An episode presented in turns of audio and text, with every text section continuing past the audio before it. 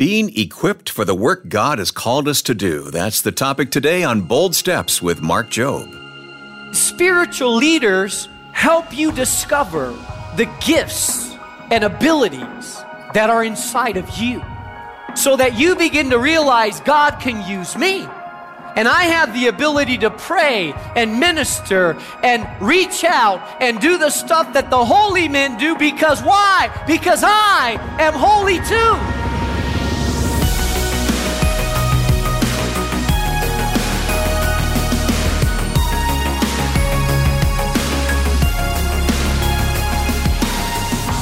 Welcome to Bold Steps with Mark Jobe. Mark is president of Moody Bible Institute and the senior pastor of New Life Community Church in Chicago. We're going to talk about the power of God in us today. Mark, I've heard you say that you believe Christians seriously underestimate that power and provision. I really do, Wayne.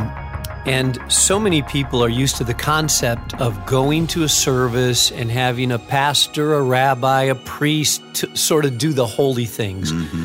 But that's not at all the picture that God gives us in yeah, Scripture. It's not biblical Christianity. No, it's it? not. No. All of us have gifts. All of us have a calling. All of us need to roll up our sleeves and say, God, use me. So, in this message, you're going to discover a little bit how God has wired you to use you. I like the title, Unleashing People Power. Let's get into today's message now with Mark Jobe. And there's four principles. I've distilled it down to four principles I want you to remember as we talk about releasing the power of God among his people. And I want to begin reading in Ephesians chapter 4, verse 7. I'm reading out of the New International Version. It says, But to each one of us, that's us, that's people that believe, to each one of us, grace has been given as Christ apportioned it. Now, let me stop there. To each one of us, grace has been given. The word in the Greek for grace is charis. I've told you this before, but it's the word that we get charisma from. It's the word we get charismatic from. Uh, Charis means a gift that God gives us that we can't earn, we can't deserve, we can't work for. It has nothing to do with how good you are or how bad you are. It has nothing to do with how long you pray or don't pray, how much of the Bible you read or don't read, how many sins you've committed or haven't committed. It has nothing to do with the quality of your lifestyle. It has everything to do with what, with the good pleasure of God. So what he says is to each one of us as believers, people that know Jesus Christ and have his spirit inside of us, to each one of us, a charis has been given, a gift has been given, a grace has been given. Not to some. It's not one, two, three, you get it. One, two, three, you get it. One, two, three, you get it. No, it's to everyone. Every single person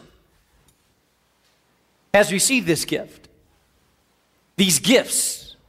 It may be one gift, it may be multiple gifts. It doesn't really explain it in this passage, but in other passages of Scripture it does. These gifts have to do with supernatural, what we could call talents or supernatural abilities that God gives to you, not just for you to enjoy, but for you to use for the benefit of others. It may be the gift of encouragement, or it may be the gift of faith. It may be the gift of exhortation, the gift of mercy. It may be the gift of healing. It may be the gift of word of wisdom. It may be the gift of administration. I mean, there's a whole bunch of gifts that could be given.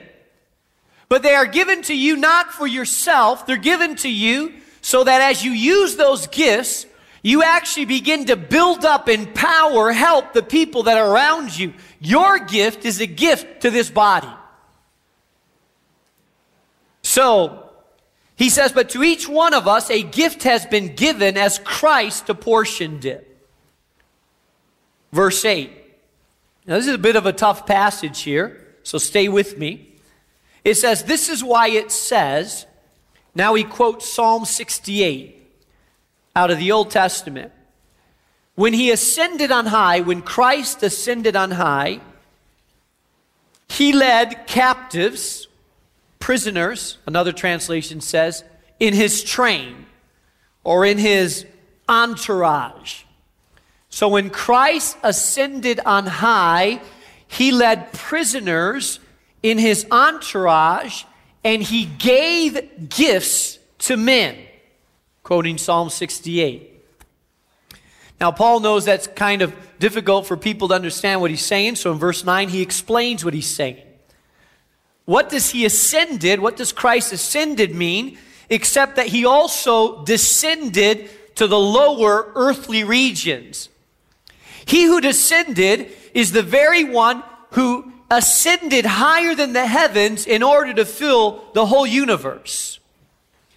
Now, what is Paul saying? Paul is giving us the image of Christ as a victorious conqueror. When, when a warrior goes off to war and he wins the battle, he gets to keep the spoils of the battle that he's won. And he gets to take all the spoils with him. And then when he comes back to his own camp or to his own city, he distributes the spoils or the gifts that he has to those that he loves. Why? Because he's victorious and now he can share in his victory. The image that he gives us is Jesus coming to earth, victorious, being put to death, descending to the lower regions, which means he was buried, resurrecting on the third day. Uh, after 40 days, the Bible says that the disciples were gathered around and Jesus levitated. Wouldn't that have been fun to watch? They're there around him and Jesus starts levitating off the earth slowly. He's rising, floating, he stops as the disciples stand there with their mouths open wide, like, hey, Jesus just did this balloon disappearing act on us. Now, what are we supposed to do here? And as they stand there with their mouths open, an angel says to him, Why do you stand there basically with your mouths open wide? This Jesus that has now ascended will in the same way descend when he comes again. And he left. When Jesus was in the grave, he defeated, he defeated the power of sin, the power of death, and the power of demons and powers and principalities. Because only if you have sinned can the grave keep you down. You know, theologically, you need to understand that. The reason that Jesus rose from the grave is that Jesus had no sin. He was sinless. So therefore, the grave could not tie him down. There was no power in death because he was sinless. So he raised on the third day and he ascended to heaven and he sits at the right hand of the Father placing all principalities and rulers and everything under his feet. And because he's victorious and he's conquered death and Satan and sin and disease, he's conquered all of that. He has the ability and the power to give gifts to whoever he wants to give gifts. Why? Because he is victorious. Now, I know once in a while I'll run into someone that says, I wish I would have lived when Jesus lived. Man, it would have been so cool just to hear Jesus, to walk beside him, see what he looks like. What did his voice sound like? It would have been so, so cool just to sit at the feet of Jesus and say, Hey, Jesus, I got four questions. I just wondered, you know, since Adam was never born really, since he was created, did he have a belly button? Or whatever question you may ask them. I'm sure you got a better one than that. And, and I know people that really think that they would love to have lived when Jesus was on earth. But here's the thing it tells us in John chapter 15 and 16 that the reason that Jesus left, Jesus said, I must go because if I go, I will send to you. Oh, I will send to you the helper, the parakalite, the advocate, the one that walks alongside of you, your own personal coach. As long as I'm on earth, listen, if Jesus were on earth today, you know, he would have 12 apostles. And I know some of you think that he would choose you as an apostle, but uh, okay, let's just say he didn't choose you. Then there's some crowd. Believe me, you wouldn't be palling around with Jesus. You'd be at the back of some crowd saying, Jesus, over here. And it's hard to get access to Jesus if he were physically here. So Jesus left so that you would not have to have that problem. So every believer that would come, thousands upon thousands upon thousands upon ten thousands of believers that would come after him, would have direct access to him so that now, via the Holy Spirit, the Spirit of Jesus is in every single believer 24 hours a day, coaching, empowering, guiding, giving wisdom. He's there when you go to sleep and there when you get up. He's there when you ride the L and he's there when you drive in traffic. He's there when you're at a Bears game and a Bulls game. He's there when you're in the kitchen and he's there when you're in the office. He's there, he's there all of the time. It's a powerful thing to have the presence of Christ inside of you. And that's why Jesus left so that the presence of Christ would be inside of us. And along with the presence of the Holy Spirit comes the gifts of the Holy Spirit as well.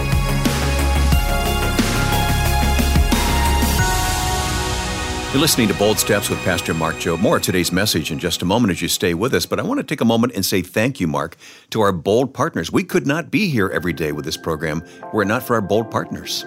Yeah, we don't get to say thank you as much as we would like, but we want to just say a very warm, heartfelt thank you to those of you that decide to give every month mm-hmm. to the program to help us spread the good news. And this number is growing, and we want to say thank you, thank you, thank you. Yes, thank you for considering becoming a bold partner today at boldstepsradio.org. By the way, if you haven't already, be sure to subscribe to the Bold Steps podcast on your phone or mobile device. That way, you'll be able to hear these messages while you're out on the go perhaps during a workout or running errands, all you have to do is open your podcast app, search for Bold Steps with Dr. Mark Jobe, and click subscribe. Of course, we also encourage you to leave a comment and a five star review while you're there. It really helps us reach other listeners with these Bible programs. And for a shorter, more convenient feature, you can also subscribe to the Bold Steps Minute. This 60 second feature from Mark offers encouragement and biblical insight to help you refuel and reconnect with God no matter how busy your schedule gets. Just search for the Bold Steps Minute on your podcast app and subscribe for these helpful daily features. Or visit boldstepsminute.org. And if you speak Spanish, don't miss Pasos Audaces, the Bold Steps Minute in Spanish for all of our Spanish speaking friends. It's easy to find right on our homepage. Just look for Pasos Audaces on boldstepsglobal.com. Right now, Mark is going to be laying out the second principle when it comes to unleashing people power. Let's get back into the message.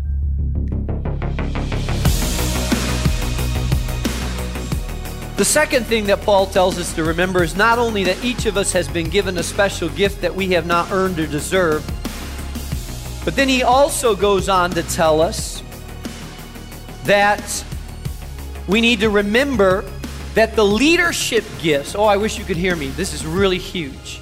That the leadership gifts are given not to do the work of ministry, but to empower or to equip the people to do the work of ministry. Okay, I'm about to show you one of the biggest lies that has affected Christianity down through centuries of existence. Notice what he says. Open your Bibles. Uh, let's start with verse 11. It was he who gave some, he's talking about giving gifts to the body Everybody has a gift. And now he says he's also given the gift of leaders to the church. And he lists five leadership offices or callings that he's given to the church. Some people call this the fivefold ministry. He says, and he's given some to be apostles, some to be prophets, some to be evangelists, some to be pastors, and some to be teachers. Now, these are callings that he gives. Each one of these callings are different. Trick question here. How many of you believe that there were only 12 apostles? Uh, since I said it's a trick question, you're not raising your hand. Okay, good. Because although many people believe that there were only 12 apostles, the reality is there's more than 12 apostles. In fact, the fellow that wrote Ephesians, the Apostle Paul, we call him what? Apostle Paul. Now, was a Paul one of the 12 that walked with Jesus? No. Paul wasn't even around walking with Jesus when Jesus had his 12 apostles. He wasn't a part of the 12. In fact, it wasn't until Jesus was crucified, buried, rose again, ascended into heaven, that Paul was even converted. He was converted after Jesus was gone. He was on the road to Damascus and had this encounter in which he had a vision of Jesus. He fell off his horse. He was converted radically, and then he became an apostle, and so they called him the Apostle Paul. So, what I want you to understand is that there's more than 12 apostles. There was more than just Paul, there were other apostles in scriptures as well. So, what is an apostle? The word apostle means sent with a message. There are some leaders that are apostles that are sent with a message to start. What did the apostle Paul do after he became converted? He started churches. He would go around, he did several missionary journeys, he started churches, raised leaders, oversaw them, he grew the work, and then he appointed people to do that. That was an apostolic gift. So the apostles are sent out to start work in churches, appoint leaders, get them up and going, and they multiply churches. That's what apostles do. Then there are, he says, not only are some apostles, but then there are some that are prophets. What is a prophet? A prophet is someone that speaks, that foretells and forthtells God's word for that moment at that time. Sometimes it involves the foretelling, which means talking about future events. But sometimes it just involves, hey, this is what God is saying to us today, now. And you know that it's a, it's a word from God for us at this moment and this time that we need to hear. That's prophet. And then he says evangelist. Evangelist is someone that proclaims the gospel and recruits people to the cause of Christ. They do it with great anointing. As they proclaim the simple gospel message of Jesus, many people come to Christ and they have the ability to communicate it simply, powerfully with anointing so that many people come to Christ. So you have apostles, prophets, evangelists. Then he says pastors, or another translation is shepherd. What does a shepherd do? Or a pastor do? A pastor cares for the flock. They make sure that people don't fall away. They make sure that the herding are cared for. They protect the sheep. They watch over the sheep. If someone is straying, they make sure they bring them back. They, they, they're, they're concerned about relationships and building the community, making sure that people don't go astray. And then you have teachers. What does a teacher do? A teacher understands truth and communicates truth. They break it down. They, under, they, they communicate it in such a way that people understand sometimes complex truth in a simple way because it's taught so people are built up.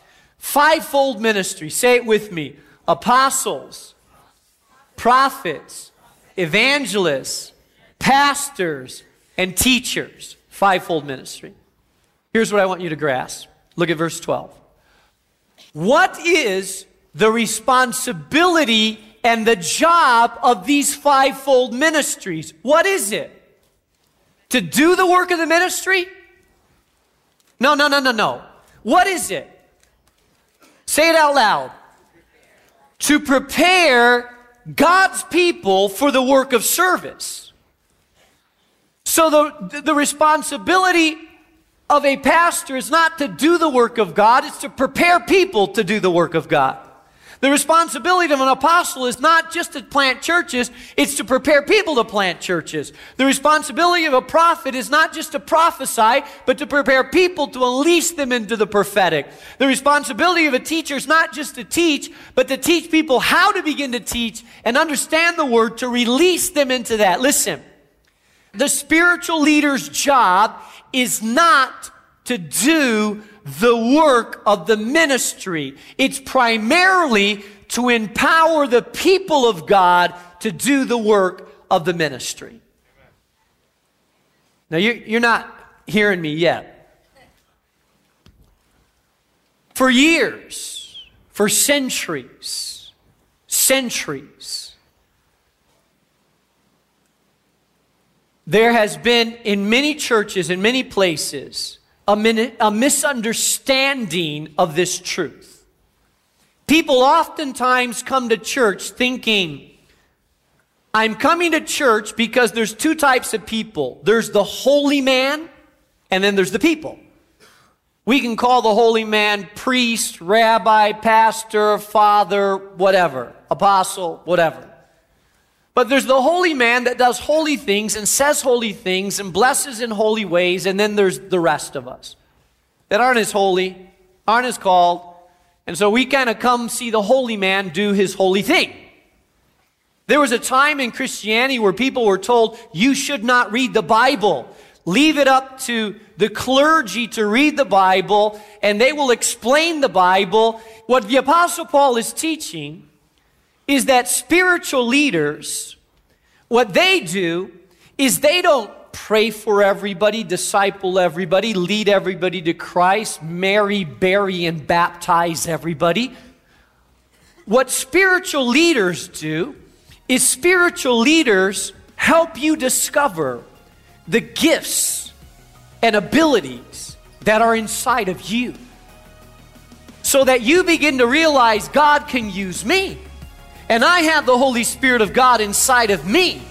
And I have the ability to pray and minister and reach out and do the stuff that the holy men do because why? Because I am holy too. Washed by the blood of Jesus Christ, empowered by the Holy Spirit.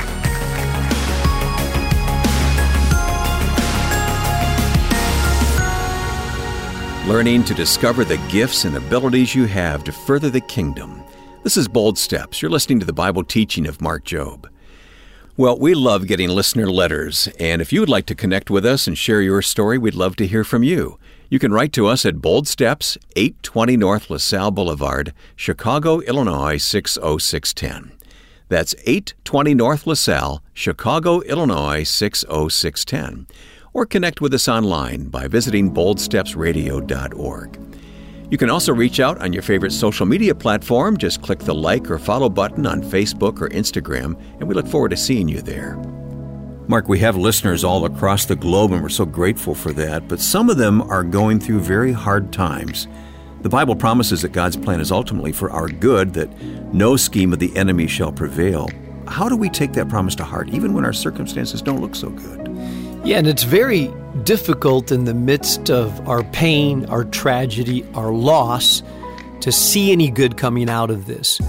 Recently, we had one of our professors, Samuel Naaman, Dr. Samuel Naaman, share of uh, many churches that were burned in Pakistan, where he's mm-hmm. from, and uh, people left homeless. And you look at that and you say, this is so tragic. Yet, over the course of history, we've always seen that God will even take things that seem tragic and weave good out of it for His honor and glory and change our character in the process. And so that's why I love Max Lucado's book, God Will Use This for Good Surviving the Mess of Life, because he helps us understand that even if we're in a painful time, difficult season, a season of tragedy, that, that God has not abandoned us, that God has not let us go, that God has a purpose and a plan in all of it, even if we do not see it. And that is great news. All right, thank you, Mark. And you can have a copy of Max's book when you give that gift of any amount to support this ministry. Just call us at 844 615 7363. Once again, the phone number 844 615 7363 or give online and request the book when you go to boldstepsradio.org. If it's easier, you can send your gift of any amount in the mail along with your book request. The address Bold Steps, 820 North LaSalle Boulevard, Chicago, Illinois 60610. 820 North LaSalle Boulevard, Chicago, Illinois 60610. Thanks for being with us today. Be sure to join us again tomorrow when Mark will talk about the final two principles for unleashing God's power and provision into the world. Our message comes from our series called When You Believe, Everything Changes, and you can hear it Friday on Bold Steps with Mark Jobe. Bold Steps is a production of Moody Radio, a ministry of Moody Bible Institute.